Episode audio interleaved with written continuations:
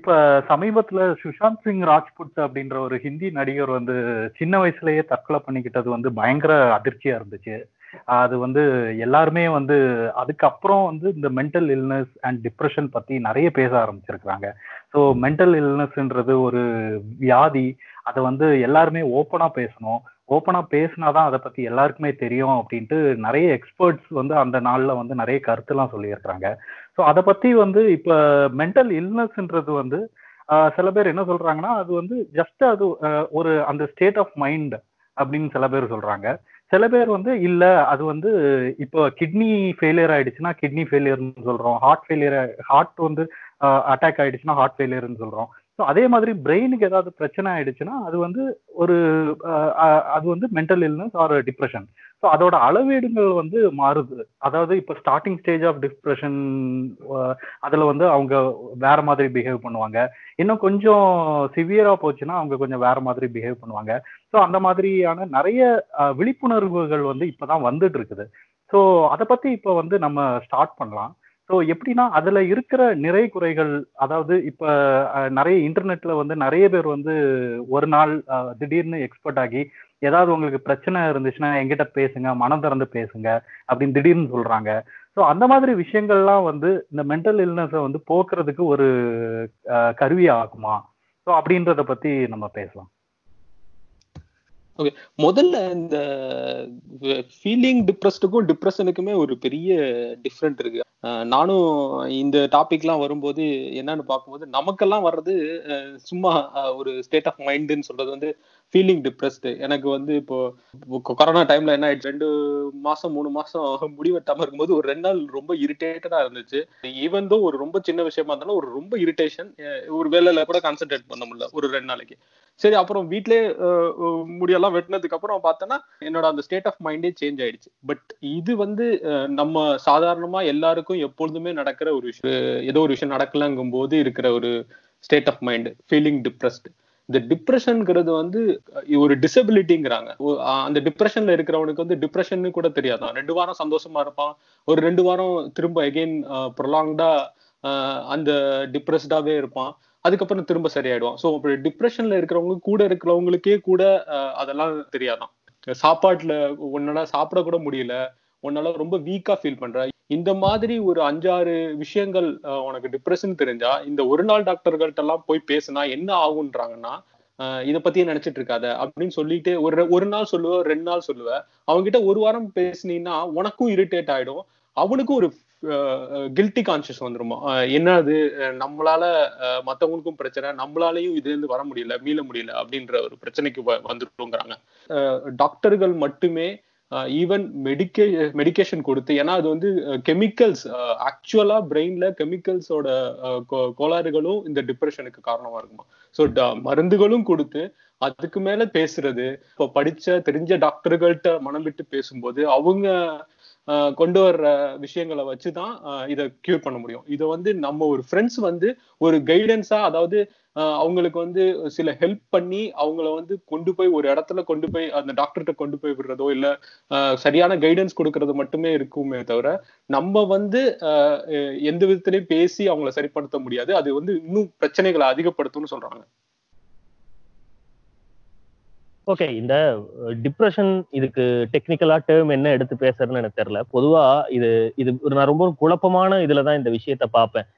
உனக்கெல்லாம் என்ன பிரச்சனைன்னு ஒரு கேள்விதான் முதல்ல வந்து சுஷாந்த் சிங் ராஜ்புத் கிட்ட வந்துச்சு. அதுக்கப்புறம் அவனுக்கும் ஆயிரம் பிரச்சனை இருக்கலாங்கிறது ரெண்டாவது. ஆனா முதல் பார்வை வந்து இவனுக்கு என்ன பிரச்சனையா இருக்க முடியுங்கிறது அப்ப பர்சனலா என்ன எடுத்துக்கிட்டோம் எனக்கு வந்து சட்டையில சாம்பார் காலையில சாப்பிடும்போது சிந்திச்சினாலே அன்னைக்கு சாயந்தரம் வரைக்கும் அந்த சட்டையை மாத்துற வரைக்கும் டிப்ரெஷனா ஃபீல் ஆகக்கூடியது. ஒரு மொபைலோட ஸ்கிராச் கார்டு உடஞ்சிருச்சுன்னா அதை உடனடியா மாத்துற வரைக்கும் நானே கிட்டத்தட்ட பைத்தியம் பிடிச்ச மாதிரி இருப்பேன். இப்ப இதையெல்லாம் கூட டிப்ரெஷன்ல கொண்டு போய் அந்த மாட்டை கொண்டு போய் கட்டுறதா?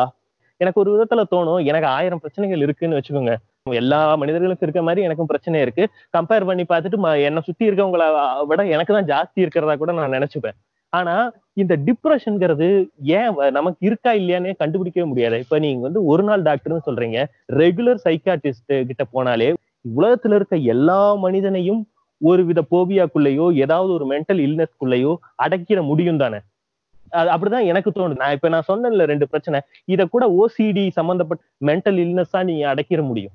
இதெல்லாம் வந்து போய் பார்க்கக்கூடிய இடத்துல இருக்க ஆட்கள் தான் வந்து அதுக்கு ட்ரீட் பண்ற இடத்துக்கு போய் அதுல இருந்து அவங்க ஃபர்தரா மீள முடியாம அது ஒரு பிரச்சனையா உருவாக்கிக்கிறாங்களா? இப்போ ஒரு சைக்காட்டிஸ்ட போய் பார்த்தீங்கன்னா கிட்ட நேரடியா வரக்கூடிய ஆட்கள் எலைட்ல இருக்கவங்க அவங்க இந்த மாதிரி டிப்ரெஷன் மாதிரியான ஏரியாவில் பிரச்சனை இருக்குன்னு வர்றாங்க. அதுக்கான மெடிகேஷன் எடுக்கிறாங்க. கிளாஸ்ங்கிறவங்க சுத்தமா அந்த ஏரியாக்குள்ளேயே போறது இல்ல சைக்காட்டிஸ்ட பாக்குறதுங்கிறது வந்து எதுக்கு நம்ம போகணுங்கிற மாதிரி இடத்துக்கு போறாங்க? ஏழை பாளையங்கள்லாம் எதுக்காக சைக்காட்டிஸ்ட டாக்டரை போய் பாக்குறாங்கன்னா இந்த பேய் பிடிக்கிறது சித்த பிரம்ம பிடிக்கிறது இந்த மாதிரி நேரடியா வந்து முழு மனச்சிதைவு ஏற்பட்டவங்க தான் போறாங்க. இந்த மனச்சிதைவுக்கும் சாதாரண டிப்ரெஷனுக்கும் இடையில இந்த ஸ்பெக்ட்ரம்ல எவ்வளவு வித்தியாசம் இருக்கு? இது பிரச்சனைனா கண்டிப்பா பிரச்சனை. சித்தபரம புடிச்சு வீட்டுல இருக்கிற பெண்களை லூஸாவே இருக்கிற ஆட்களை நம்ம எத்தனையோ பேரை பார்த்திருக்கோம். அதெல்லாம் பிரச்சனை நோய்னு நம்மளால கன்சிடர் பண்ண முடியுது. இப்போ இந்த மாதிரி எல்லா விதத்துலயும் வேலைக்கு போயிட்டு வந்துட்டு இருக்க நார்மலா இருக்க பசங்க பொண்ணுங்க இந்த தலைமுறையோட ஆட்கள் டிப்ரெஷன் அப்படின்னு அவங்க சொல்றது உண்மையில என்ன பிரச்சனை? எனக்கு சீரியஸ்லி புரியல. உண்மையில இவங்க டிப்ரெஷன் சொல்றதும் அதுல இவ்வளவு சஃபர் ஆகுறேன்னு சொல்றாங்கல்ல அது என்ன டிப்ரெஷன் சஃபர் ஆகுற விஷயம் என்ன? அதுதான் எனக்கு புரியல. இது நான் இத சிம்பிளா எப்படி சொல்ல வரேன்னா எதிர்பார்ப்பு ஏமாற்றம் இவ்வளவுதான் வந்து டிப்ரெஷனுக்கு நம்ம ஆரம்ப புள்ளி. அது தொடர்ச்சியா திருப்பி திருப்பி திருப்பி வரும்போதுதான் இது வந்து டிப்ரெஷனோட உச்சத்துக்கு போகுது. இது எல்லா கட்டத்திலையும் எல்லா ஆட்களுக்கும் எல்லா துறைகளையும் இருக்குது. இந்த மாதிரி உங்களுக்கு நீங்க டிப்ரெஷனா எக்கனாமிக்கலா ஏதாவது பிரச்சனை வரும்போது ஃபீல் பண்ணிருக்கீங்களா? அது நீங்க அதுல இருந்து மீண்டு வர்றதுக்கு உங்களுக்கு எது உதவுச்சு? இப்ப இந்த டாபிக்ல முக்கியமான விஷயம் என்னன்னா இந்த நண்பர்கள் கிட்ட பேசினாலே சரியாகுங்கிறாங்கல்ல. அதுல எவ்வளவு உண்மைத்தன்மை இருக்கு? நல்ல நண்பர்கள் கூட்டம் ரொம்ப ஜோவியலா டெய்லியும் பேசிக்கக்கூடிய இப்ப நம்ம எல்லாம் குரூப்ல பேசிக்கிறோம்ல இந்த மாதிரியா ஒரு இதுக்குள்ள இருக்கிற சரௌண்டிங்ல இருக்கிற ஆட்களுக்கு டிப்ரெஷன் வர்றதுக்கான வாய்ப்பு கம்மியா? இல்லை இதை நான் வந்து எப்படி பார்க்குறேன் அப்படின்னா இதை வந்து இமாம் சொன்ன மாதிரி நமக்கு எதிர்பார்ப்பு சார்ந்து ஒரு கிடைக்கிற ஏமாற்றம் அப்படிங்கிற ஒன்று இருக்கு. அது வந்து புரலாங்காக நடக்கும்போது அது ஓசிடியா மாறுது. ஓசிடி வந்து ஆங்ஸைட்டியா மாறி ஆங்ஸைட்டி வந்து ஒரு மென்டல் இல்னஸ்க்கு கொண்டு போய் அது வந்து டிசார்டருக்கு கொண்டு போகுது. இந்த ஆர்டரில் தான் நான் பார்க்குறேன். பேசும்போது ஸ்ரஷாந்த் ராஜ்புத்தோட ஒரு விஷயம் பேசிட்டு இருக்கும்போது டக்குன்னு ஒரு வார்த்தை வந்துச்சு. வெற்றியை வந்து அவன் வாழ்க்கையில் கிடைச்சவனுக்கு வந்து அவனுக்கு என்ன டிப்ரெஷன் இருக்க முடியும்? அப்படிங்கிற ஒரு பேசிக்கான ஒரு கேள்வி வந்து எல்லா பக்கமும் சொல்லிட்டு இருந்தாங்கல்ல. ஸோ அதை வந்து நான் முற்றிலுமாவே மாறுபடுறேன். என்னன்னா அவனோட பிரச்சனைகள் வந்து நமக்கு தெரியாத எதுவாக வேணாலும் இருக்கலாம். ஃபேமிலியில இருக்கக்கூடிய ஒரு மிடில் கிளாஸ் பிளேயருக்கு நீங்க சொன்ன அந்த பைத்தியம் பிடிக்கிறதோ இல்ல சாமி ஆடுறதோ அதெல்லாம் சொல்றோம்ல இதெல்லாம் நடக்குது அப்படின்ட்டு அவங்களுக்கான டிப்ரெஷன் என்ன? வீட்டை கிளீன் பண்ண முடியல வீட்டை கிளீனிங்கா வச்சுக்க முடியல மாமியார் திட்டுறாங்க. இதனால பைத்தியம் பிடிக்கக்கூடிய ஆட்களும் இருக்கிறாங்க. ஸோ இது வந்து டிப்ரெஷனோட டிப்ரெஷன் சார்ந்து மென்டல் இல்னஸ்லேருந்து மென்டல் டிசார்டருக்கு போகிறதுக்கு முன்னாடி நமக்கான ஆரம்ப புள்ளி வந்து ரொம்ப எளிமையான ரொம்ப சாதாரண விஷயங்கள் திரும்ப திரும்ப நடக்கும்போது அது நமக்கு வந்து ஒரு பெரிய விதமான பெரிய விதமான டிசார்டருக்கு போயிருது அப்படின்னு தான் நான் பார்க்குறேன். இப்போ நீங்கள் சொல்கிற மாதிரி இந்த பேய் பிடிக்கிறத வந்து செக்யாட்டிஸ்ட கொண்டு போய் உட்காத்தி வச்சோம் அப்படின்னு ஒரு அது ஒரு அதுக்கு ஒரு வார்த்தை உண்டு. மனச்சிதைவு அப்படிங்கிற இதில் வந்து கொண்டு போய் நிப்பாட்டிடுவாங்க. அதுக்கான ஜார்கன்ஸை போட்டு பேச ஆரம்பிச்சோம் அப்படின்னு இதுக்கான முடிவே இல்லாத ஒரு விஷயம். ரொம்ப எளிமையா உன்னோட பிரச்சனை என்ன? உனக்கு நீ என்ன எதிர்பார்த்த உனக்கு என்ன கிடைக்கல அப்படிங்கிறது. ஸோ இதுக்கு வந்து எல்லாரும் தீர்வு சொல்ல முடியுமா? எல்லாரும் வந்து டாக்டர் ஆயிட முடியுமா? எல்லாரும் கூட சேர்ந்து பேச முடியுமா அப்படின்னா இதுக்கு ஆப்போசிட்டா கொண்டு போய் பார்க்க போனா ஒரு சைக்கியாட்ரிஸ்ட் படிச்சுட்டு வர ஒரு சைக்கியாட்ரிஸ்ட்க்கு ஒரு ஐம்பது வயசு ஆளோட மன அழுத்தம் சார்ந்த ஒரு பிரச்சனைகளை வந்து மூணு வருஷம் இல்ல அஞ்சு வருஷம் படிச்சுட்டு வந்து உட்காந்துடக்கூடிய ஒரு சைக்கியாட்ரிஸ்டுக்கு வந்து அந்த புத்தகம் சார்ந்து ஒரு அறிவு மட்டுமே இருக்கக்கூடிய ஒரு ஆளுக்கு எப்படி இவருக்கு தீர்வு சொல்ல முடியும்? இதை பத்தி நம்ம பேசணும்னு நான் இல்ல கிராங் அவங்க என்ன சொல்றாங்கன்னா அது வந்து ஜெனட்டிக்ஸா கூட இருக்கும். இப்போ உங்க அம்மாவுக்கும் அப்பாவும் டிப்ரெஸ்டா இருந்தாங்கன்னா அது உனக்கு கடத்தும். அவனுக்கு கெமிக்கல் இம்பேலன்ஸ்னால டிப்ரெஷன் இருக்குமா? இல்ல இல்ல நீ சொல்றது வந்து ஒரு டைப் ஆஃப் டிப்ரெஷனா இருக்கலாம். மீன்ஸ் அது அது எல்லா டிப்ரெஷனும் அப்படி இருக்க வேண்டிய அவசியம் இல்லை. அகிரா சொன்ன மாதிரி தோல்விகளால இல்ல நமக்கான அங்கீகாரம் கிடைக்கலன்னு டிப்ரெஷன் டெவலப் ஆகிறதும் இருக்கலாம். நீ சொல்ற மாதிரி ஜெனட்டிக்கலா இல்ல கெமிக்கல் இல்ல மென்டல் இல்னஸ்னு சொல்றாங்களா? அந்த மாதிரி டிப்ரெஷனாகவும் இருக்கலாம்ல. ஸோ அதைத்தான் நானும் வேறுபடுத்த விரும்புகிறேன் நானும் அதே பாயிண்ட் ஆஃப் வியூவில் தான் நானும் பார்க்குறேன். என்னன்னா இது வந்து வெறும் தோல்விகளால் மட்டுமே நடக்கக்கூடிய ஒரு விஷயம் இல்லை. நீ எதை தோல்வியா பாக்குறது அப்படிங்கிறதே வந்து உனக்கு ஜெனட்டிக்ஸா வரக்கூடிய ஒரு என்ன சொல்றது? அது இந்த ஓசிடி அப்படிங்கிறதே வந்து ஜெனட்டிக்ஸா வரக்கூடியது அப்படிங்கிறாங்க. அம்மாவுக்கு ஓசிடி இருந்துச்சு அப்படின்னாச்சுன்னா பையனுக்கு இருக்கும் இல்ல பொண்ணுக்கு இருக்கும் அப்படிங்கிற மாதிரியும் பாக்குறாங்க அந்த ஓசிடினால அவங்க ஆங்ஸைட்டி போய் வரதுக்கான வாய்ப்புகள் இருக்கு. இது வெறுமன வெறும் தோல்விகளால இல்ல வெறும் சூழல் சார்ந்து வர்றது மட்டும் கிடையாது. அது ஒரு type of depression and anxiety அதே விஷயம் தான் வந்து இதுவும் நடக்குது. ஜெனட்டிக்ஸா வரக்கூடியது நடக்குது. இப்ப சொல்ல போனா அந்த பைத்தியக்காரனுக்கு பிறக்கிற பையன் வந்து பைத்தியமா இருக்கான வாய்ப்புகள் வந்து அதிகமா இருக்கு அப்படிங்கிறது வந்து முழுக்க முழுக்க ஒத்துக்க வேண்டிய ஒரு விஷயம். அது நான் இல்லவே இல்லை அப்படின்னு நான் சொல்ல விரும்பல. நான் என்ன சொல்ல விரும்புறேன்னா அப்படிதான் மட்டும் இருக்கணும் அவசியமே கிடையாது அப்படிங்கிற மாதிரி சொல்றேன். நான் சொல்றது வந்து அது இல்லாம நம்ம வெற்றியா வெற்றியாளர்னு நினைக்கக்கூடிய ஒருத்தனுக்கு பின்னாடியும் வந்து என்ன விதமா வேணாலும் இருக்கலாம். அவன் வந்து தோல்விகளால வந்திருக்கலாம் இல்ல தோல்வி இல்லாம ஜெனடிக்ஸ் மூலமா வரலாம். அதுக்கான தீர்வு வந்து வெறும் நண்பர்கள் பேசுறது மட்டும் தீர்வா இருக்க முடியாது அப்படின்னு தான் நான் சொல்ல விரும்புறேன். இந்த சுஷாந்த் சிங்லேயே வந்து நம்ம வந்து அவன் வந்து ஜெயிச்சிட்டோம்னு நம்ம பார்க்குறோம் பட் ஆனா இப்போ வர நியூஸ்லாம் பார்த்தீங்கன்னா இந்தி திரையுலகம் வந்து அவனை ஏத்துக்கலன்ற மாதிரி நியூஸ் நிறைய வருது. அவன் என்னதான் ஜெயிச்சவனா இருந்தாலும் இந்த ஆலியா பட்டோ இல்லை கரண் ஜோகர் மாதிரி ஆளுங்களை அவனை கிண்டல் அடிச்சிங்கன்னா அவங்க அந்த குரூப்புக்குள்ள அவனை சேர்க்கல அவனை தனியாக தான் வச்சு பார்த்தாங்க. அப்படின்னு நம்ம இப்போ படிக்கிறோம். மேபி அது ஒரு ரீசனாக இருக்கலாம் நம் அவனை பொறுத்த வரைக்கும் வந்து அவன் ஜெயிக்கல. எப்போ வந்து அந்த குரூப்லயே அவங்கள ஏத்துக்கிறாங்களோ அப்பதான் அவன் ஜெயிச்சதா நினைக்கலாம். அது அவனோட டெஃபினேஷனாக இருந்துடலாம்ல நமக்கு பொறுத்த வரைக்கும் அவன் ஜெயிச்சவன். பட் அவனை பொறுத்த வரைக்கும் அது ஜெயிக்கலன்னு நினச்சிடலாம்ல. கரெக்ட் இப்ப நீங்க சொல்ற மாதிரி ஒவ்வொரு ஆளுக்குள்ளேயும் ஒவ்வொரு தாங்கு சக்தி இருக்கலாம். இப்போ வந்து ஐடியில் வேலை பார்க்குறவங்க சும்மா ஒரு எக்ஸாம்பிளுக்காக சொல்றேன். இப்போ ஐடியில் வேலை பார்க்குறவங்க வந்து எனக்கு வந்து பயங்கரமா ஒர்க் ப்ரெஷர் இருக்குது. பத்து மணி நேரம் பன்னெண்டு மணி நேரம் நான் டெய்லி ஒர்க் பண்றேன் அப்படின்ட்டு சொல்லி அவங்களுக்கு வந்து அது ஒரு கஷ்டமா இருக்கலாம். பட் இதே இது இதே ஒரு சேல்ஸ் பர்சன் யாராச்சும் கேட்டாங்கன்னா இதெல்லாம் ஒரு பிரச்சனையா? நான்லாம் வந்து இதை விட பாஸ் கிட்ட எல்லாம் திட்டு வாங்கியிருக்கிறேன் மந்த் எண்ட்ல இதெல்லாம் நீங்களாம் உங்க இதெல்லாம் திட்டவே மாட்டீங்க. திட்டல திட்டே வாங்க மாட்டீங்க. ஸோ அந்த மாதிரி ஒவ்வொருத்தரும் அவங்களோட பிரச்சனைகள் வந்து வேற வேற விதமா இருக்கும். ஒரு ஸ்க்ராடிங்கர் பூனா மாதிரி அவங்களோட கஷ்டம் இன்னொருத்தங்களுக்கு தெரியாது. இன்னொருத்தவங்களோட கஷ்டம் இன்னொருத்தங்களுக்கு தெரியாதுன்ற மாதிரி இருக்கலாம். ஸோ இப்போ வந்து இதில் இதுல எப்படி அவங்களுக்கு வந்து ஹெல்ப் பண்ண முடியும்ன்றதான் நம்ம பார்க்கணும். இப்போ வந்து இதெல்லாம் ஒரு கஷ்டமா அப்படின்னு சொல்லி அவங்களோட கஷ்டத்தை வந்து நம்ம மட்டுப்படுத்தாம சரி ஓகே இது வந்து அது வந்து எப்படி நம்ம வந்து அவங்கள வந்து ஓப்பனா பேச வச்சு அதை நம்ம எப்படி நம்ம அவங்க கிட்ட ஒரு கான்வர்சேஷன் வளர்த்துக்கிட்டு அதை வந்து மென்டல் இல்னஸ் அந்த டிப்ரெஷனை வந்து மென்டல் இல்னஸ் வரைக்கும் கொண்டு போகாம தடுக்கிறதுக்கு வந்து ஒவ்வொருத்தருக்கும் ஒவ்வொருத்தருக்கும் எப்படி சொல்றது அது ஈஸியா பண்ணிடலாம் பட் வந்து நம்ம என்ன பண்றோம்னா இதெல்லாம் ஒரு பிரச்சனையா? போய் ஒரு பிரியாணி சாப்பிட்டு வா இல்ல லாங் டிரைவ் போயிட்டு வா எல்லாம் சரியா போயிடும் அப்படின்னு நம்ம சொல்றோம். பட் uh, இப்போ ஏற்கனவே வந்து ஒருத்தனுக்கு வந்து ப்ளீடிங் ஆயிட்டு இருக்குது ஸோ ப்ளீடிங்க்கு வந்து நம்ம வந்து அதை கட்டு போடாம வெறும் பெயின் கில்லர் கொடுத்து அந்த டைம்ல வந்து உனக்கு வலி தெரியாது. ஸோ அவ்வளோதான் டிப்ரெஷன் அப்படின்னு சொல்றது வந்து எவ்வளோ அபத்தமோ அந்த மாதிரி தான் அந்த டைமுக்கு வந்து நீ இது பண்ணு பிரியாணி சாப்பிடு லாங் டிரைவ் போ அப்படின்னு சொல்லிட்டு சொல்றதும் ஒரு அபத்தமாக இருக்குது. ஸோ இது வந்து மெடிக்கல் முறையில் தீர்வு காண்றது தான் சரியா இருக்கும். இத இத வந்து ஒரு ஒரு சிம்பிளான ஒரு ட்விட் ஒன்று பார்த்தேன். என்னன்னா இவங்க டிப்ரெஷனுக்கு வந்து ஃப்ரெண்டு கிட்ட பேச சொல்றீங்க இவங்க கிட்ட பேசினாலும் டிப்ரெஷன் ஆகும் தற்கொலை கொண்டு போய் விட்டுருவாங்க அப்படிங்கிற ஒரு ட்விட் ஒன்று பார்த்தேன். அது கூட தான் இதை நம்ம நினைச்சு பார்க்கணும். நமக்கு வந்து அவன் பிரச்சனையும் தெரியாது அதுக்கான சரியான தீர்வும் தெரியாது. ஸோ இந்த சுச்சுவேஷன்ல நம்ம கொண்டு போய் சைக்கியாட்ரிஸ்ட் சைக்காட்ரிஸ்டுக்கான ஒரு பாதையை உருவாக்குறது வந்து அவர்கிட்ட கொண்டு போய் சேர்க்கறதோ இல்லை அவருக்கான வாய்ப்பை கொடுக்கறதோ தான் கரெக்டாக இருக்கும்னு தான் நானும் பார்க்குறேன்.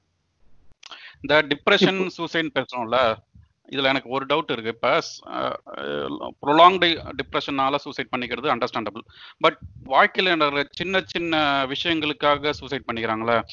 இன்னைக்கு கூட செந்தில் ஒரு ட்வீட் போட்டிருந்தாரு. அதாவது நேற்று வந்த நியூஸு ஒரு பிரியாணி வாங்கி தரப்ப வெறும் குஸ்கா மட்டும் வாங்கி கொடுத்துறாருன்னு ஒரு ஒய்ஃப் வந்து சூசைட் பண்ணிக்கிட்டதா பார்த்தாரு போட்டிருந்தாரு. அவரு என்னன்னா இதெல்லாம் வந்து பத்திரிகை கொடுக்குற தவறான ஒரு ரீசன்னு ஆக்சுவலாக அவங்களுக்கு வேறு ஏதாவது பிரச்சனை வந்திருக்கும். இது நம்மளுக்கு மிஸ்லீட் பண்ணுறதுக்காக இது மாதிரி கொடுக்குறாங்கன்னு. பட் அதை தாண்டி நான் சில கேஸ்லாம் பார்த்தீங்கன்னா எக்ஸாமில் ஃபெயில் ஆகிட்டு தற்கொலை பண்ணிக்கிறது. இல்லை ஸ்கூலில் வந்து எல்லாருக்கு முன்னாடியும் வாத்தியார் திட்டினார்னு போயிட்டு அந்த கேர்ள்ஸ் தற்கொலை பண்ணிக்கிறது. ஸோ அந்த மாதிரி விஷயம்லாம் அது ஸ்பான்டேனியஸ் சூசைடு அது வந்து டிப்ரெஷனால வரதில்ல அதுக்கு என்ன ரீசனா இருக்கும்? இல்ல அதுவும் இது பேக் சைட்ல ஏதாவது டிப்ரெஷன் இருந்து அதுதான் அந்த ஸ்பான்டேனியஸ் மூமெண்ட்ல அவங்கள ட்ரிகர் பண்ணிருக்குமா இல்ல நீங்க சொன்ன அந்த கதை வந்து நம்ம ஊரு ஜேர்னலிசம் லட்சணமாயிறது ஓகேவா யாரும் பிரியாணிக்கு குஸ்காங்கிறக்காக சாகிறது வந்து அவனுங்க வந்து அப்படி போட்டா நல்லா பரபரப்பா இருக்குங்கிறதுக்கு லாரி டமால் டிரைவர் பனால் கதை தான் அது. அதுக்குள்ள மிகப்பெரிய பிரச்சனை இருக்கும். தொடர்ந்து அந்த பொண்ணு வந்து டிப்ரெஷனுக்குள்ள உள்ளா இருக்கலாம் ஒரு என்ன சொல்றது டொமஸ்டிக் வயலன்ஸோட உச்சத்துல தான் அந்த பொண்ணு சூசைட் பண்ணுது. நீங்க வந்து ஜஸ்ட் லைக் தட் அதை குஸ்கான் போடுறது வந்து பயங்கரமான சில்லறத்தனம். அது நம்ம அதுக்கு பின்னாடி இருக்க விஷயத்த நமக்கு தெரியாது. அதுதான் நம்ம பேசணும். இந்த சூசைடுன்றது வந்து ஒரு செகண்ட்ல எடுக்கிற முடிவா இருந்தா கூட அது வந்து அந்த தாட் ப்ராசஸ் வந்து திடீர்னு வர்றதில்ல. ரொம்ப நாளாவே ஓடிட்டு சில பல முயற்சிகள் எடுத்து தோல்வி அடைஞ்சுக்கிட்டு ஃபைனலா தான் அது வரும். பட் அந்த அந்த ஃபைனலா வர்றது வந்து ஒரு செகண்டோ ரெண்டு செகண்டோ தான் அந்த அந்த ஸ்பர் ஆஃப் மூமெண்ட்ல தான் இருக்குமே தவிர டக்குன்னு ஓகே இப்பதான் எனக்கு அந்த தாட்டே வருது. நான் உடனே நான் தற்கொலை பண்ணிக்கிறேன்ட்டு யாரும் சாகுறது இல்லை ஸோ அது வந்து ரொம்ப நாளாவே அவங்க கிட்ட அந்த மனநிலையில அந்த மாறுபாடு இருந்துகிட்டே இருக்கும். அதை சில பேர் வந்து கவனிக்க தவறி இருப்பாங்க. சில பேர் அதை கரெக்டா கவனிச்சு அந்த டைம்லயே கரெக்டான உதவிகளை செஞ்சிருந்தா அவங்கள காப்பாத்திருக்கலாம். இல்ல நானும் அப்படிதான் யோசிக்கிறேன். என்னன்னா இப்ப நீங்க சொன்ன ஒரு கரெக்டான எக்ஸாம்பிள் எடுக்கணும் அப்படின்னு அந்த எக்ஸாம் தோல்விக்காக தற்கொலை பண்ணிக்கிறது அப்படின்ட்டு. ஸோ அவங்களுக்கு வந்து தோல்வி அப்படிங்கிறது வந்து ரொம்ப புதுசும் கிடையாது. அவன் வந்து ஃபெயில் ஆயிருவேன்னு அவனுக்கு தெரியாத ஒருத்தனம் கிடையாது. நமக்கு என்ன படிப்பு வரும் நம்ம எவ்வளவு படிச்சிருக்கோம் நமக்கு என்ன தெரியும் அப்படிங்கிற ஒரு தாட் ப்ராசஸ் வந்து முதலேருந்தே இருக்கும். இப்போ என்னன்னா நம்ம ஃபெயில் ஆயிட்டா என்ன பண்றதுங்கிற ஒரு பயத்தை வந்து நமக்கு சூழல் வந்து உருவாக்கி வைக்கிறது. அவர் எப்படி ஜாரா சொன்ன மாதிரி நம்ம பத்திரிகை துறையோட லட்சணம் அந்த மாதிரி அப்படின்னா நம்ம சமூகத்தோட லட்சணம் அந்த மாதிரி. நீ ஃபெயில் ஆயிட்டா அவன் வாழ்க்கையே போச்சு அப்படிங்கிற ஒரு மன அழுத்தத்தை வந்து அவன் எக்ஸாம் எழுத போறதுக்கு முன்னாடி இல்லை. நம்ம அந்த அந்த வருஷம் ஆரம்பிக்கும் போதே பத்தாவது ஆரம்பிக்கும் போதோ பன்னெண்டாவது ஆரம்பிக்கும் போதோ வந்து நம்ம ஆரம்பிச்சு விட்டுறோம். யோசிச்சு பாருங்க பதினொன்றாவது ஃபெயில் ஆயிட்டோம்னு தற்கொலை பண்ணிக்கிறதோ ஒன்பதாவது ஃபெயில் ஆயிட்டோம்னு தற்கொலை பண்ணிக்கிறதோ இருக்காது. பத்தாவது ஃபெயில் ஆனவன் பதினொன்று பன்னெண்டாவது ஃபெயில் ஆனவன் அதிகமாக தற்கொலை பண்ணிக்கிற ஸ்டோரி வந்து இருக்கும். இல்லை அதைத்தான் நம்ம பத்திரிகை துறை வந்து காட்டுதா அப்படிங்கிறதையும் நம்ம யோசிக்கணும். ரெண்டாவது அந்த மன அழுத்தத்தை வந்து நம்ம ஆரம்பத்துல இருந்தே அவன் பத்தாவது போகும்போதே அந்த இடத்துல இருந்தே அதை நம்ம யோசிக்கிறோம். அதை வந்து பத்தாவது அவன் ஆரம்பிக்கும் போதே வந்து இது வந்து உன் வாழ்க்கையிலேயே முக்கியமான ஒரு திருப்பு முனை. இதில் நீ பாஸ் ஆகியே தீரணும் அப்படிங்கிற அழுத்தத்தை வந்து அவன் மேலே கொண்டு போய் திணிக்கிறோம். அந்த திணிப்பு வந்து கிட்டத்தட்ட அவனுக்கு ஒரு வருஷமா அவனுக்கு வந்து ஒரு அழுத்தமா இருக்கு. அவன் படிக்க ட்ரை பண்றான் பாஸ் ஆக ட்ரை பண்றான். ஆனாலும் அவனால் அது முடியல. அப்படி ஆகும்போது தற்செயலா ஃபெயில் ஆகும்போது ஃபெயிலான எல்லாரும் தற்கொலை பண்ணிக்கிறது இல்லை.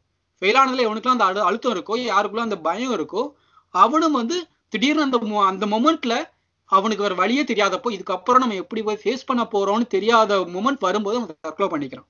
ஸோ இப்போ தற்கொலை பண்ணிக்கிறதுக்கு அப்புறம் அழக்கூடிய அப்பா அவன் பெற்றோர்களை பார்த்தீங்க அப்படின்னாச்சுன்னா அவன் பாஸ் பாஸ் ஆகாட்டிலும் பரவாயில்ல கூட ஒரு வருஷம் படிச்சிருக்கலாமே. நான் வச்சு பார்த்துட்டு இருந்திருப்பேனே ஃபெயில் ஆனதெல்லாம் ஒரு பிரச்சனையா? அப்படின்னு அவங்களே பேசுவாங்க. அந்த பேச்சு வந்து ஆரம்பத்துல இருக்கிறது இல்லை நம்ம அந்த மன அழுத்தத்தை வந்து நம்ம ஒரு விதமா கொடுத்துக்கிறோம். அது நம்ம சொல்றதுதான். ஓசிடில இருந்து ஆரம்பிச்சு ஆங்ஸைட்டி ஆகி அது ஒரு டிப்ரெஷனா வந்து அவனுக்கு நீடிக்குது. அந்த நீடிப்போட என் பாயிண்ட் இல்ல எக்ஸ்ட்ரீம் பாயிண்ட் தான் வந்து இந்த தற்கொலைன்னு நான் பாக்குறேன் ஆரம்பத்துல டொரண்டோ சொன்னாரு இந்த மாதிரி எல்லாரும் ஒரு நாள் டாக்டர் ஆகி எங்கிட்ட பேசுங்க எங்கிட்ட பேசுங்க பேசுனா சரியாயிருமா பிரச்சனை அப்படின்னு கேட்டாரு. ஆக்சுவலா பேச யாருமே இல்ல. நான் வந்து முற்றிலும் தனிச்சு விடப்பட்டிருக்கேன். என்னோட உலகம் இதுதான். இந்த உலகத்துல வந்து எனக்கு இப்படி ஒரு விஷயம் நடந்துருச்சு. இனிமே இந்த உலகத்துல நான் வாழ விரும்பல அப்படின்னு எடுக்கிற முடிவு தான் வந்து டிப்ரெஷன்ல நீண்ட காலமா யோசிச்சு இனிமே நம்ம வாழ்ந்து பிரயோஜனம் இல்லை அப்படின்னு எடுக்கிற முடிவு தான் தற்கொலை முடிவு. ஸோ அந்த அவங்க நட்பு வட்டமே ரொம்ப குறுக்கலானது அப்படின்னு தான் கேள்விப்பட்டிருக்கேன். ரொம்ப ஒரு லாங் டைம் டிப்ரெஷன்ல இருக்கவங்க பாத்தீங்கன்னா ஒரு ஃப்ரெண்ட்ஸ் சர்க்கிளே இருக்காது. ரொம்ப தனிமைப்படுத்தி இருப்பாங்க. ஸோ இப்படி பேசுனா வந்து அவங்களுக்கு ஃப்ரீ ஆகும். அவங்களுக்கு மனசு கொஞ்சம் இலகுவாகும் அப்படிங்கறக்காக தான் பேசவே சொல்றாங்க அப்படிங்கறத தான் நான் பாக்குறேன். ஸோ அதுல தப்பா இருக்கிறதா எனக்கு எதுவும் தோணல. இல்ல இந்த ஃப்ரெண்ட் சர்க்கிள் இல்லைங்கிறதுக்கு வந்து நான் கொஞ்சம் டிஃபன் பண்ணலாம்னு நினைக்கிறேன். என்ன அப்படின்னா அவங்க இன்ட்ரோவர்ட்டா இருக்கலாம் இல்ல அவங்களுக்கு வந்து ஃப்ரெண்ட் சர்க்கிள் தேவையில்லாம இருக்கலாம் அது ஒரு பிரச்சனை இருக்கு.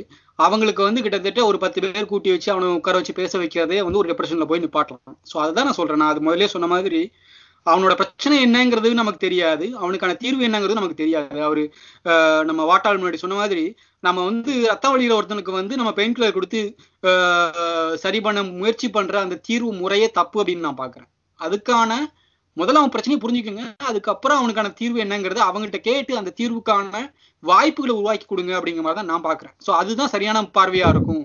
ரேண்டமா வந்து நீ இணையத்துல யார் வேணாலும் எந்த பிரச்சனை இருக்க வேணாலும் என்கிட்ட பேசுங்க எல்லாருக்கும் நான் தீர்வு சொல்லிடுறேன் அப்படிங்கிறது முழுக்க முழுக்க ஒரு முட்டாள்தனமான ஒரு ஐடியாலஜி நான் பாக்குறேன்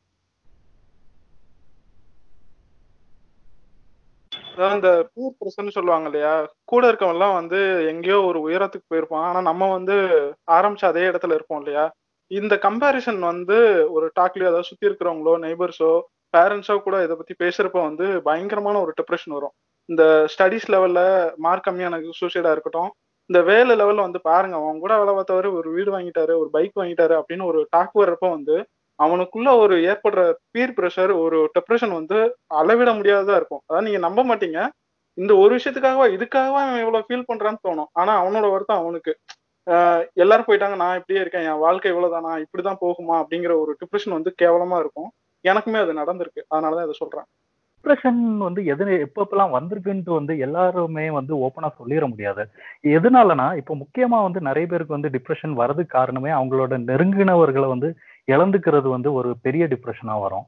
ஸோ அது வந்து யாருமே ஓப்பனாக பேச மாட்டாங்க.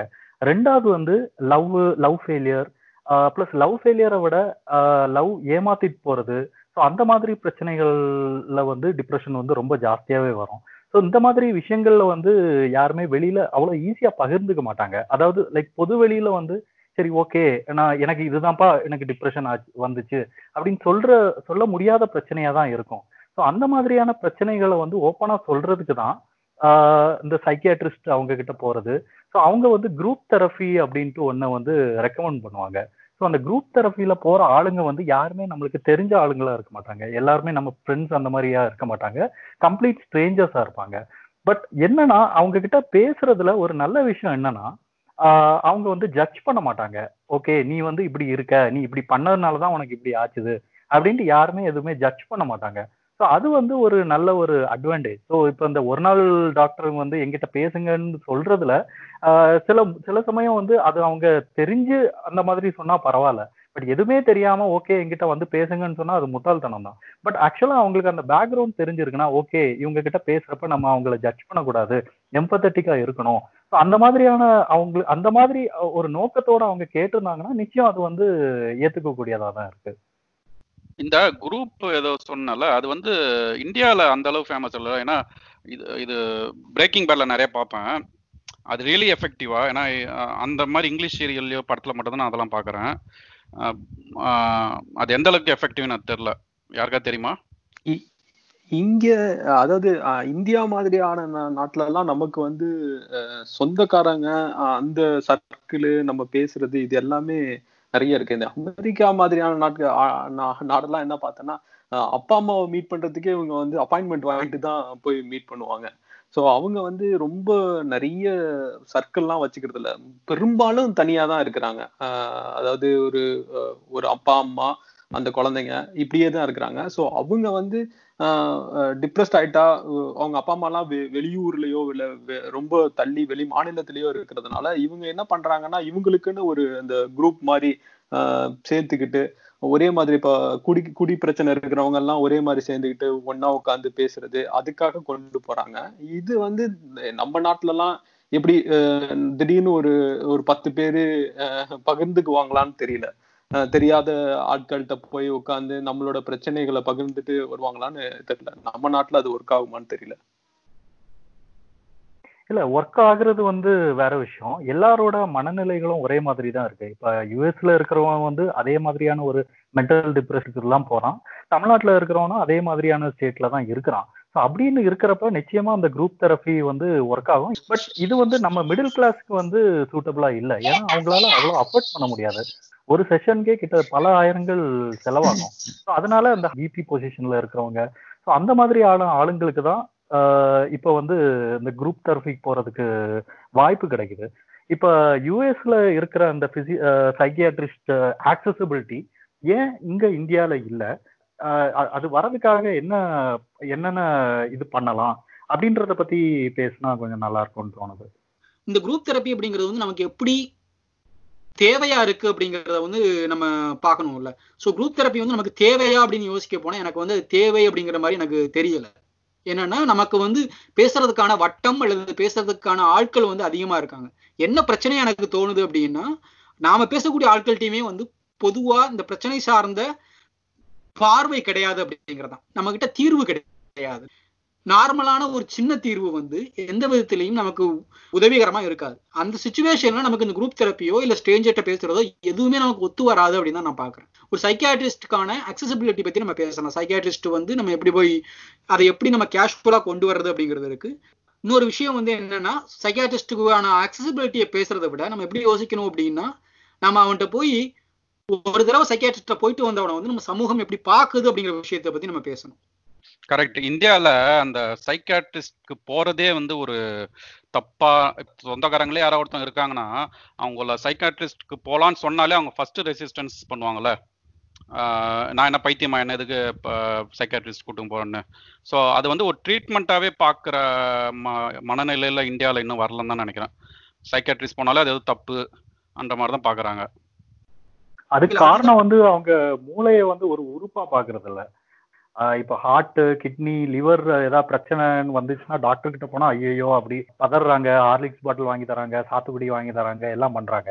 ஆனா இதே இது எனக்கு வந்து பிரெயின்ல ஏதோ ப்ராப்ளமு இந்த மாதிரி எனக்கு வந்து மென்டல் இல்னஸ் அந்த மாதிரினா அவங்க அவங்க வந்து அதுக்கு வந்து எப்படி ரியாக்ட் பண்றதுனே நம்ம நாட்டில் உள்ளவங்களுக்கு தெரியாம இருக்கிறாங்க.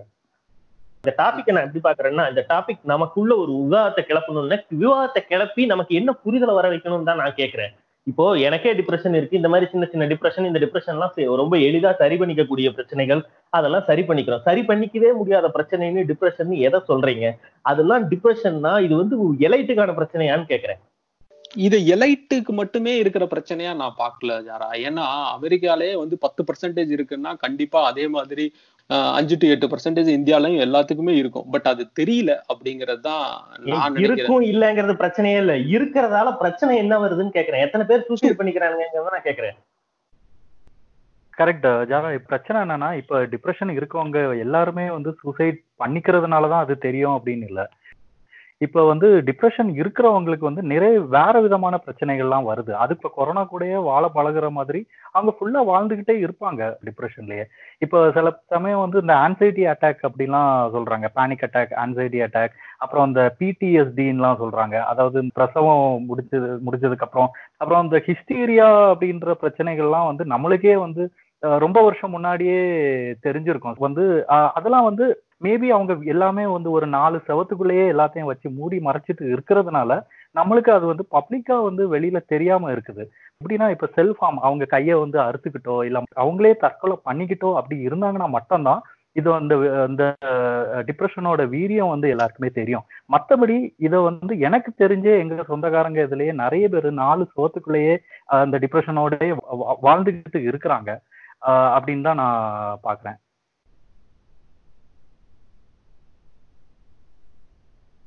இல்ல இந்த டிப்ரெஷன் அல்லது ஆங்ஸைட்டியை வந்து இப்படி ஒட்டுமொத்தமா வச்சு கட்டுங்கண்ணா.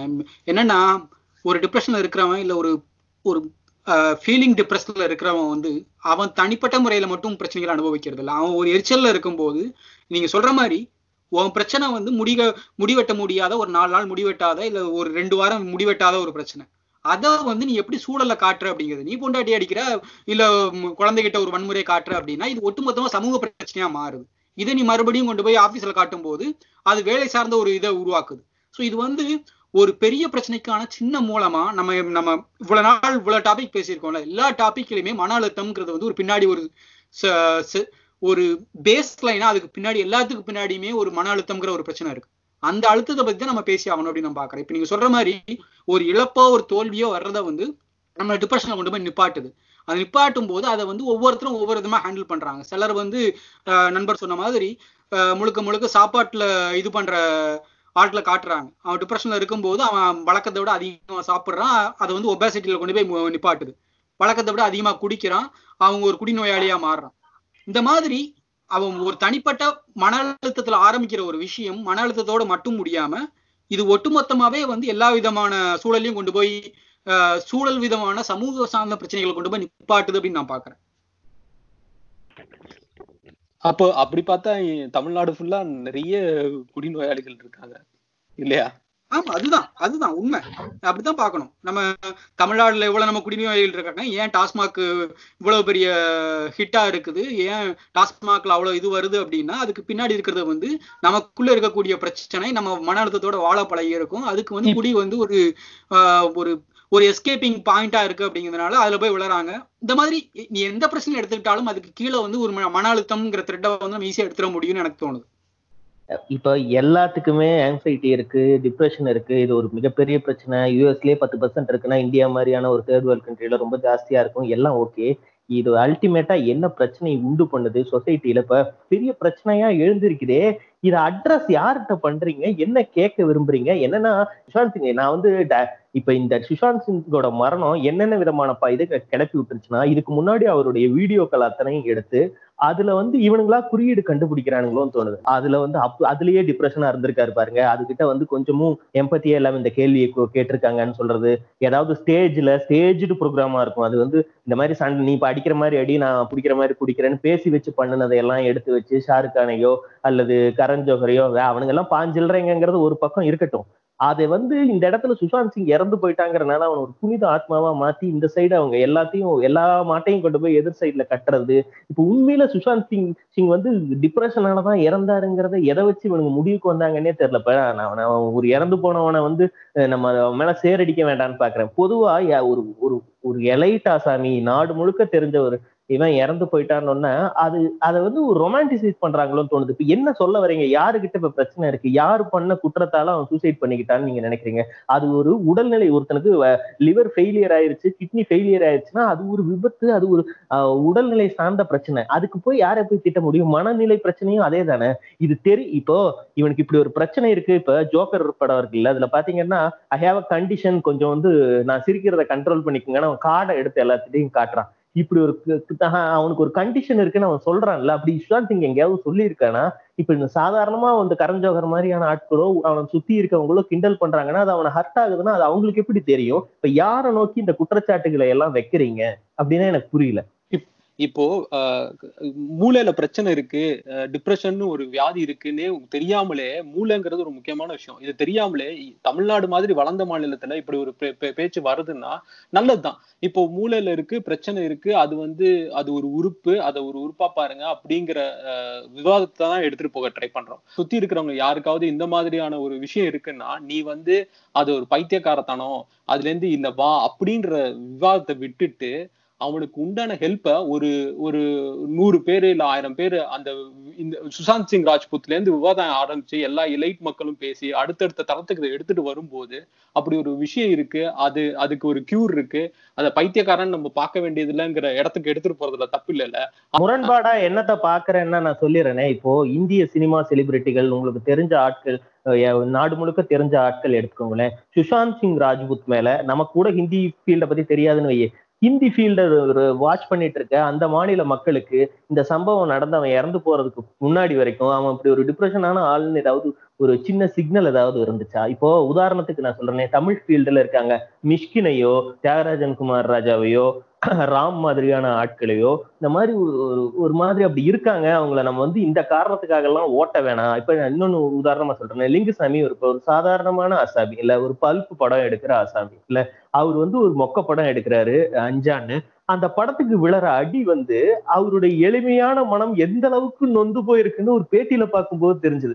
ஏன்பா அப்பாவை எல்லாரும் ஓட்டுறாங்கன்னு தான் குழந்தை கேட்கறத? அவர் சொல்றது வந்து ரொம்ப பாவமா இருந்துச்சு. ஆனா அவங்க அப்படி எடுத்துப்பாங்கன்னு நமக்கு தெரியாது இல்ல இப்போ இந்த மாதிரி ஆட்கள்லாம் வந்து சுஷாந்த் சிங்கையும் நீ இறந்ததுக்கு பின்னாடி தான் நீ பின்னாடி அவனுடைய ஹெட்டர் இமேஜ்ல வான்கோ இருக்கான்னு வச்சுட்டு ஆஹ் அதுல இருந்து நீங்க அந்த முடிச்சையெல்லாம் போடுறீங்களே தவிர இப்ப இருக்கிற ஆட்கள்ல கொஞ்சம் வியடா இருக்கிற ஆட்களை இவங்க எல்லாம் இவங்க இந்த மாதிரி இருக்காங்க இவங்க இப்படி பண்ணக்கூடாதுன்னு நான் லிங்கசாமி சொன்னது ஒரு உதாரணத்துக்கு லிங்கசாமி விட்டுருங்க. நீங்க அவர் ரொம்ப சந்தோஷமா தன்னை ப்ரொஜெக்ட் பண்ணிக்கிறார். அப்படி இல்லாம வியடாவே ப்ரொஜெக்ட் பண்ணிக்கிற ஆட்கள் இருக்காங்கல்ல அவங்களுக்கு நம்ம என்னத்த பண்ணிட்டோம்னு கேக்குறேன்.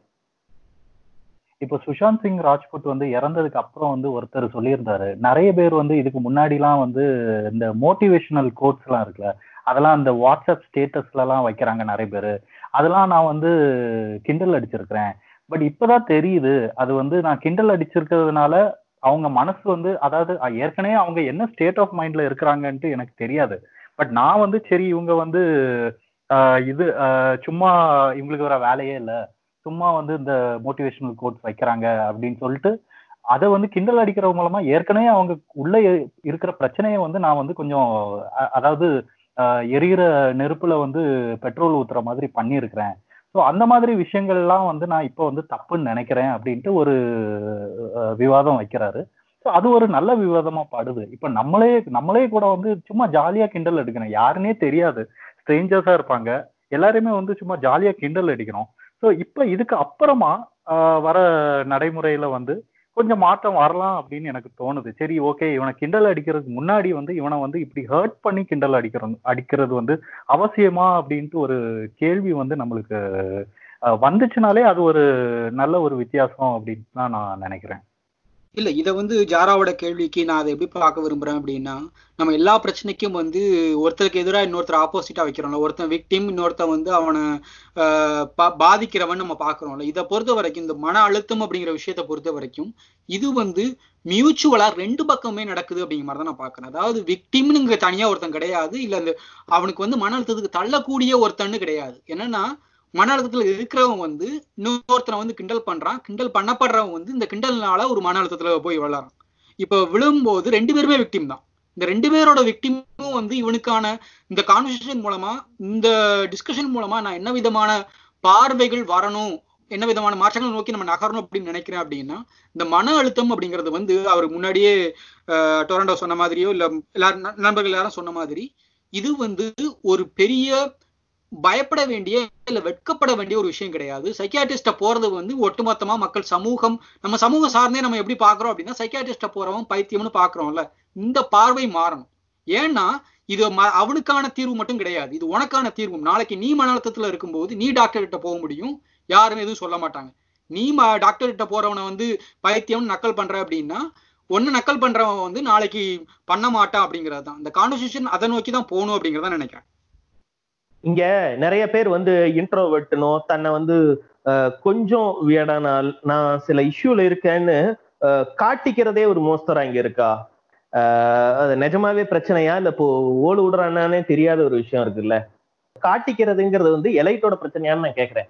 என்னன்னா ஒர்க்கிங் கிளாஸ் பீப்புள் எத்தனை பேரு சூசைட் பண்ணிக்கிறாங்கன்னு நீங்க நினைக்கிறீங்க. ஒர்க்கிங் கிளாஸ் பீப்புளோட தேர்ட் வேர்ல்ட் கண்ட்ரிஸோட ஒர்க்கிங் கிளாஸ் பீப்புளோட சூசைடல் எண்ணிக்கை எடுத்து பாத்தீங்கன்னா அது எலைட்டுகளோட எண்ணிக்கையை விட கம்மியா இருக்கு. அவனுக்கு இருக்கிறத விடவா உனக்கு பிரச்சனை ஜாஸ்தியா இருக்குங்கிறது தான் என்னோட கேள்வி. அப்போ இது எலைட்டுகளின் பிரச்சனைகள்ல ஒரு ஒரு பிரச்சனையான்னு நான் கேட்க விரும்புறேன். சரியா தப்புங்கிற ரெண்டாவது பிரச்சனை.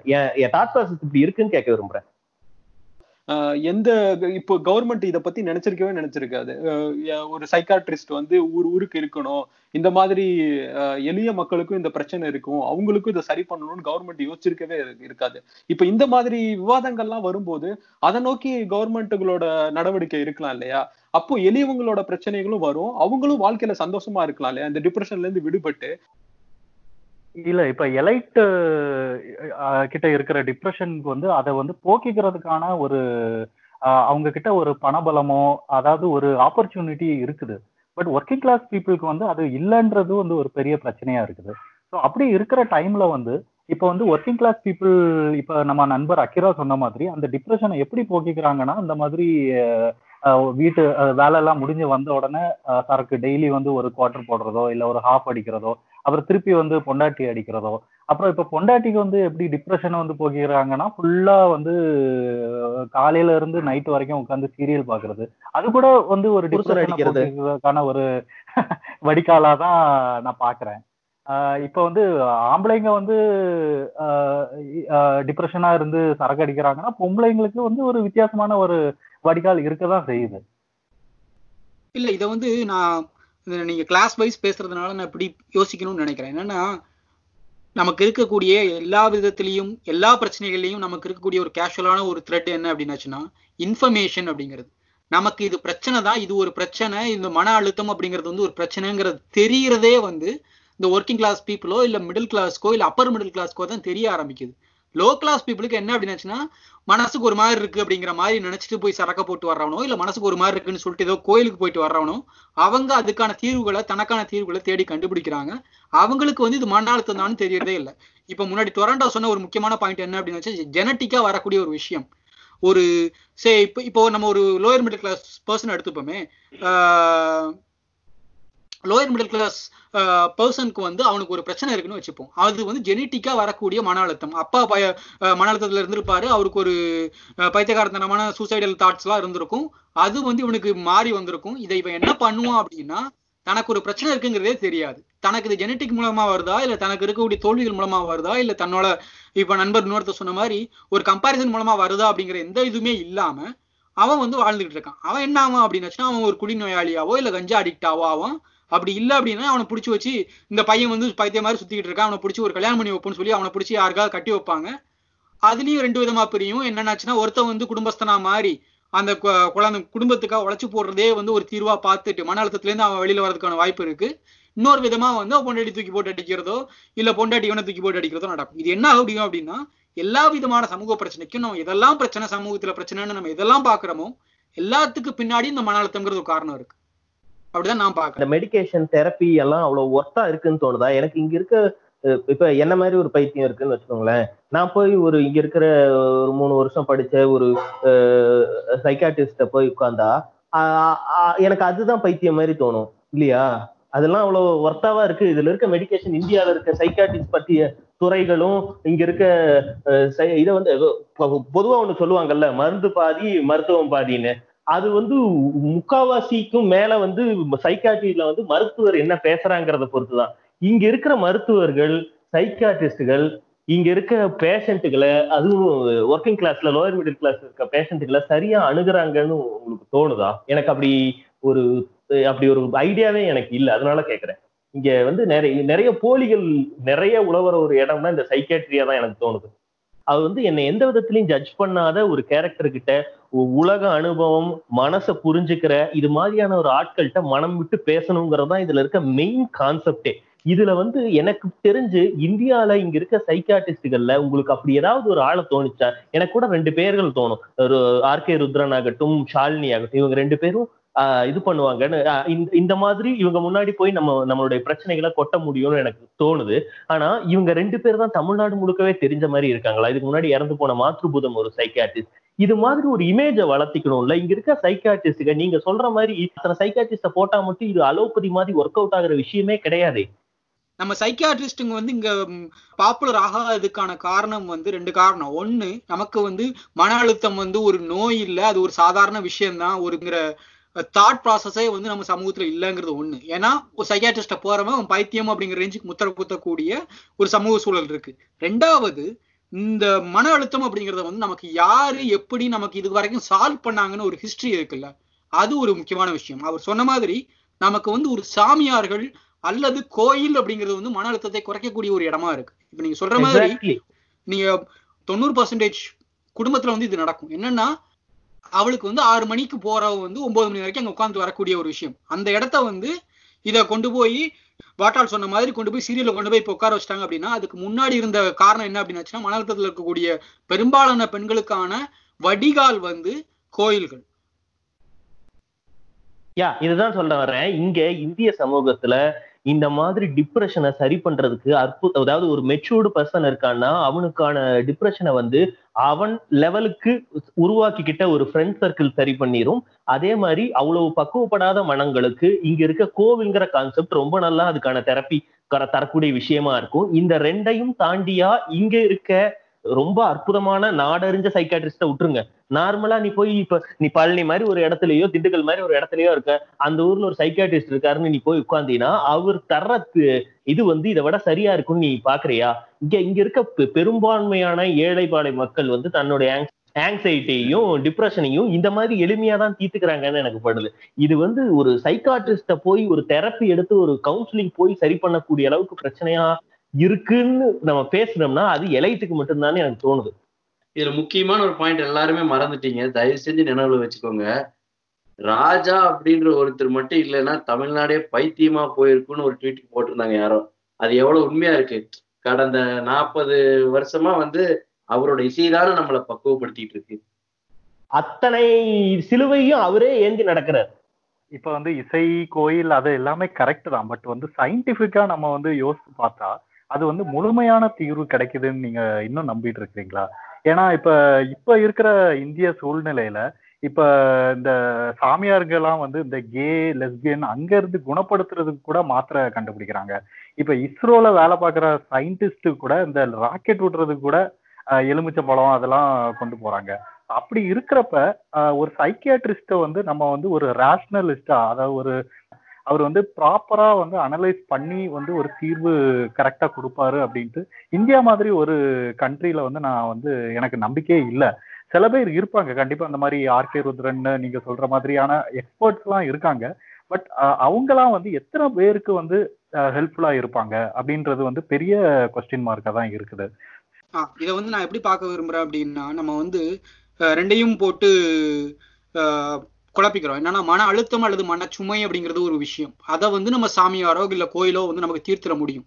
ஆனா இந்த சாமியார்களோ இல்லை கோயிலோ கொடுக்கறது வந்து ஒரு கலெக்டிவ் கான்சியஸ் சார்ந்த ஒரு ஒரு பெரிய ரூஃப்க்கு கீழே எல்லாருக்கும் ஒரே தீர்வை கொடுக்கறது. ஆனா நம்ம முதலேருந்து பேசிட்டு இருக்க விஷயம் என்ன அப்படின்னு ஒவ்வொருத்தருக்குமான பிரச்சனைகள் வேற அவங்களுக்கான தீர்வுகள் வேற. அவங்களுக்கு வந்து தனிப்பட்ட முறையில பேசக்கூடிய ஒரு ஆள் தேவை அப்படிங்கிற ஒரு சுச்சுவேஷன் வரும்போது இந்த மன அழுத்தமும் மனச்சுமையும் மன நோயா மாறுறது அப்படிங்கிற ஒரு பாயிண்ட் இருக்குல்ல. அந்த மன நோயா மாறும்போது அது இந்த நோயை தீர்க்கறதுக்கு வந்து நமக்கு சரியான டாக்டர்கள் வேணும். அதுக்கு வந்து இப்ப நீங்க சொல்ற எக்ஸாம்பிள்ஸ் எல்லாமே வந்து இணையத்தால பிரபலமான இல்ல இணையத்துல பிரபலமான ஆட்களை தான் நம்ம திரும்ப சொல்றோம். சைக்கியாட்ரிஸ்ட் வந்து எல்லா ஊர்லயும் இருக்கிறாங்க. இப்போ நான் கிராமத்துல சூழல் சூழல்ல இருந்து வந்ததுனால சொல்றேன். காய்ச்சலுக்காக போறதே வந்து நாலு டாக்டர் இருப்பாங்க ஊர்ல அப்படின்னாச்சுன்னா அந்த நாலு டாக்டர்கிட்ட இவர் தான் கைராசி டாக்டர் இவர்கிட்ட போன எல்லா நோயும் தீர்ந்துருப்பாங்கிற ஒரு நம்பிக்கை ஒண்ணு இருக்குல்ல. அந்த நம்பிக்கைக்கு அந்த டாக்டர்கள் பேசுற முறையும் அவங்க கேட்கிற கேள்விகளும் அவங்க கொடுக்குற தீர்வுகளும் தான் காரணம் அப்படின்னு நான் பாக்குறேன் சிம்பிளா சொல்ல போனா என்னமோ நெஞ்சு கரிக்கிற மாதிரி இருக்குன்னு போய் டாக்டர்கிட்ட போய் உட்கார்றவனுக்கு வந்து அவன் வெறும் விட்டமின் மாத்திரையை கொடுத்து உனக்கு ஒன்றும் பிரச்சனை இல்லை நீ போயிட்டு வா அப்படின்னு கொடுக்கறதே வந்து ஒரு விதமான சைக்கியாட்ரிக் சப்போர்ட் அப்படின்னு தான் நான் பாக்குறேன் அந்த சப்போர்ட் தான் வந்து நம்ம இந்திய சூழல தேவையான ஒரு சப்போர்ட்டா இருக்கு. அதை வந்து ஒரு சாமியார் கொடுக்க முடியும். ஆனா நண்பர் டொரண்ட முன்னாடி சொன்ன மாதிரி ஒரு மனநோயாவோ இல்ல அவ- அவர் முழுக்க மென்டல் இல்னஸ்ல இருந்து மென்டல் ஃபீலிங் டிப்ரெஸ்ல இருந்து ஒரு படி மேல போய் மென்டல் டிசார்டருக்கு போகிறதுக்கு முன்னாடி அவருக்கான ஒரு தீர்வை கொடுக்கணும் அப்படின்னாச்சுன்னா அதுக்கு இந்த சாமியார்களோ ஆஹ், கோயில்களோ போதுமானதா இருக்காது. அதுக்கு வந்து இந்த சைக்காட்ரிஸ்ட் தான் சரியான தீர்வா இருக்கும் அப்படின்னு நான் பாக்குறேன். சொல்றேன். தமிழ்நாட்டுல மொத்தம் மூவாயிரம் டாக்டர்ஸ் இருக்காங்களாம். எ- இருநூறு பேர் வந்து கவர்மெண்ட் சர்வீஸ்ல இருக்காங்க. மொத்தத்துல கிட்டத்தட்ட மூவாயிரம் டாக்டர்ஸ் இருக்காங்க. இந்த சைக்கியாட்ரிஸ்ட் மட்டும். நம்ம ரெண்டு மூணு பேர் தான் சொல்லிக்கிட்டு இருக்கோம். அவங்க இணையத்துல பிரபலமா இருக்கிறவங்களை ஒழிஞ்சு மொத்தம் தமிழ்நாட்டுல மூவாயிரம் பேர் இருக்காங்க.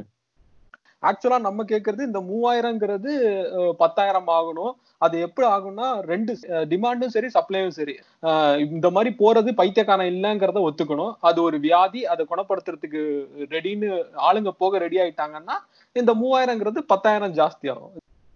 இப்ப நம்ம வந்து திரும்ப திரும்ப என்ன சொல்லிட்டு இருக்கோம் அப்படின்னு இப்ப எனக்கு இருக்கிற பிரச்சனைக்கு நம்ம வந்து ஒரு டாக்டர் தான் போய் பார்க்கணுமா? அப்படிங்கிற ஒரு கேள்வியை வந்து முன்வைக்கிறோம்ல இதை வந்து இதை ஒரு இதை ஒரு சாதாரண விஷயமா நான் பாக்குறேன் என்னன்னா எனக்கு ஒரு மன அழுத்தம் இருக்கு அப்படின்னா நான் யார்கிட்ட போகணும் அப்படிங்கிறது வந்து கிட்டத்தட்ட என்னோட முடிவு. நான் என்ன பண்றேன்? எனக்கு என்ன தேவை அப்படிங்கிற ஒண்ணு இருக்குல்ல. இது சமாளிக்க முடியாத ஆட்கள் இருக்காங்கல்ல. இந்த ஆட்கள் தான் தற்கொலை நோக்கி போறது. இந்த ஆட்களுக்கு தான் நான் டாக்டர் தேவைன்னு நான் நினைக்கிறேன். இந்த டாக்டருக்கு தேவை அப்படின்னா அவன் தேவை அப்படின்னா கூட ஒண்ணு அவனுக்கு டிப்ரெஷன் தெரியாது. ரெண்டாவது டாக்டர்கிட்ட போனா மக்கள் என்ன நினைப்பாங்கங்கிற ஒரு சூழல் சார்ந்த ஒரு பயம் இருக்கும். இந்த ரெண்டு பயத்தையும் தான் இந்த நம்ம கான்வர்சேஷனோ இல்ல டிஸ்கஷனோ மாத்தணும் அப்படிங்கறதா என்னோட நோக்கமா இருக்கு. சிம்பிள் எனக்கு இதுல என்ன தோணுதுன்னா இப்ப ஒரு கண்டலன்ஸ் ஆகுது அப்படின்னா அதுல நேரடியா பாதிக்கப்படுற இழப்பு இழப்பை சந்திக்கிற ஆளை தனியா விடாதேன்னு சொல்லுவாங்க தெரியுமா? அது மாதிரியான ஒரு எம்பத்தி தான் மனிதர்களுக்கு தேவை. ஒருத்தன் வந்து சுத்தி இருந்து பாக்குறோம் அவனோட டிப்ரெஷனோ அவனுடைய பிரச்சனையோ சுத்தமா தெரியலங்கிறது வேற பிரச்சனை. அப்படி லைட்டா அதுக்கான சிம்டம்ஸ் ஏதாவது தெரிஞ்சா கூட அதை அவனை தனியா வச்சுக்காதீங்க. அவனை ஏதாவது பண்ணுங்க. அவனை கொஞ்சம் பே- ஒரு பாராட்டி சீராட்டி பாத்துக்குங்கிற அளவுக்கு இது பண்றதுதான் பண்ண முடியும். இது வந்து இப்ப இத்தனை நேரம் நான் வந்து இது எலைட் வர்சஸ் ஒர்க்கிங் கிளாஸ்னு கொண்டு போறேன்னு சொ- கொண்டு போற மாதிரி இருந்துச்சு இந்த விவாதம். நீ என்ன மாதிரி இன்னொருத்தன் இல்லையா? இப்ப இதுக்கு என்ன பண்ணணும்னு தான் பார்க்கணும். ஃபர்தரா நம்ம சாதாரணமா ஒரு விஷயம் பேசும்போது கூட இந்த விஷயத்தை இப்படி சொன்னா இவன் இந்த மாதிரி எடுத்துக்கிறதுக்கு வாய்ப்பு இருக்கோ? அப்ப நம்ம அதை பண்ணக்கூடாது. யாராவது தாங்கும் சக்தி இருக்கிறவன் யாருக்கிட்ட விளையாடணுமோ அவன் கிட்ட விளையாடிக்கணும். இந்த மாதிரி கொஞ்சமாவது அறிவுள்ள கூறுள்ள ஒரு ஆள் வந்து இதெல்லாம் டிசைட் பண்ணி என்ன பேசுறோம் என்ன பண்றோம் யாருகிட்ட எப்படி நடந்துக்கிறோம் நடந்துக்கிறத பொறுத்ததுதான் இருக்கே தவிர அதான் நான் ஆரம்பத்துல இருந்தே சொன்னேன். இவங்க அட்ரஸ் பண்றது கூக்கர்ல எடுப்புறது கொடி பிடிக்கிறதுக்கெல்லாம் இதுல ஒண்ணுமே இல்லை. இது சாதாரண மனிதத்தன்மையும் அறிவும் சம்பந்தப்பட்ட விஷயம். மனிதர்கள்கிட்ட எப்படி பேசணும் எப்படி பேசக்கூடாது? அப்புறம் நான் வந்து எனக்கு கண்ணுக்கே தெரியாத எவனோ ஒருத்தனை ட்ரோல் பண்றேன்னா அதனால அவன் ஹர்ட் ஆக போறது இல்லை நீ வருஷம் உள்ள ஒரு பத்து வருஷமா நீ நானும் பழகுறோம். நம்ம டெய்லியும் பாத்துக்கிறோம் பேசிக்கிறோங்கிற இடத்துல நான் சொல்ற ஒரு சின்ன வார்த்தை உன்னை வேற மாதிரி கட் பண்ணும். அப்போ அந்த மாதிரி ஒரு குறுகிய சர்க்கிள்லயாவது கொஞ்சம் எம்பத்தியோட நடந்துக்கணுங்கிற இடத்துலதான் இது இருக்கணும். இது ஹாஸ்பிட்டலுக்கு போறதுங்கிறது வேற சினாரியோ அது வந்து ரொம்ப ரேரஸ்ட் ஆஃப் ரேர் கேசஸ்னு வச்சுக்கோ. அது அந்த அளவுக்கு பிரச்சனை இருந்துச்சுன்னா அவனுக்கே தெரியலனாலும் கூட சுத்தி இருக்க நாம அதை ஜட்ஜ் பண்ணி கூட்டிட்டு போய் சமாதானப்படுத்தி டாக்டர்கிட்ட கூப்பிட்டு போயிட்டு வந்துருவோம். அது வேற விஷயம்.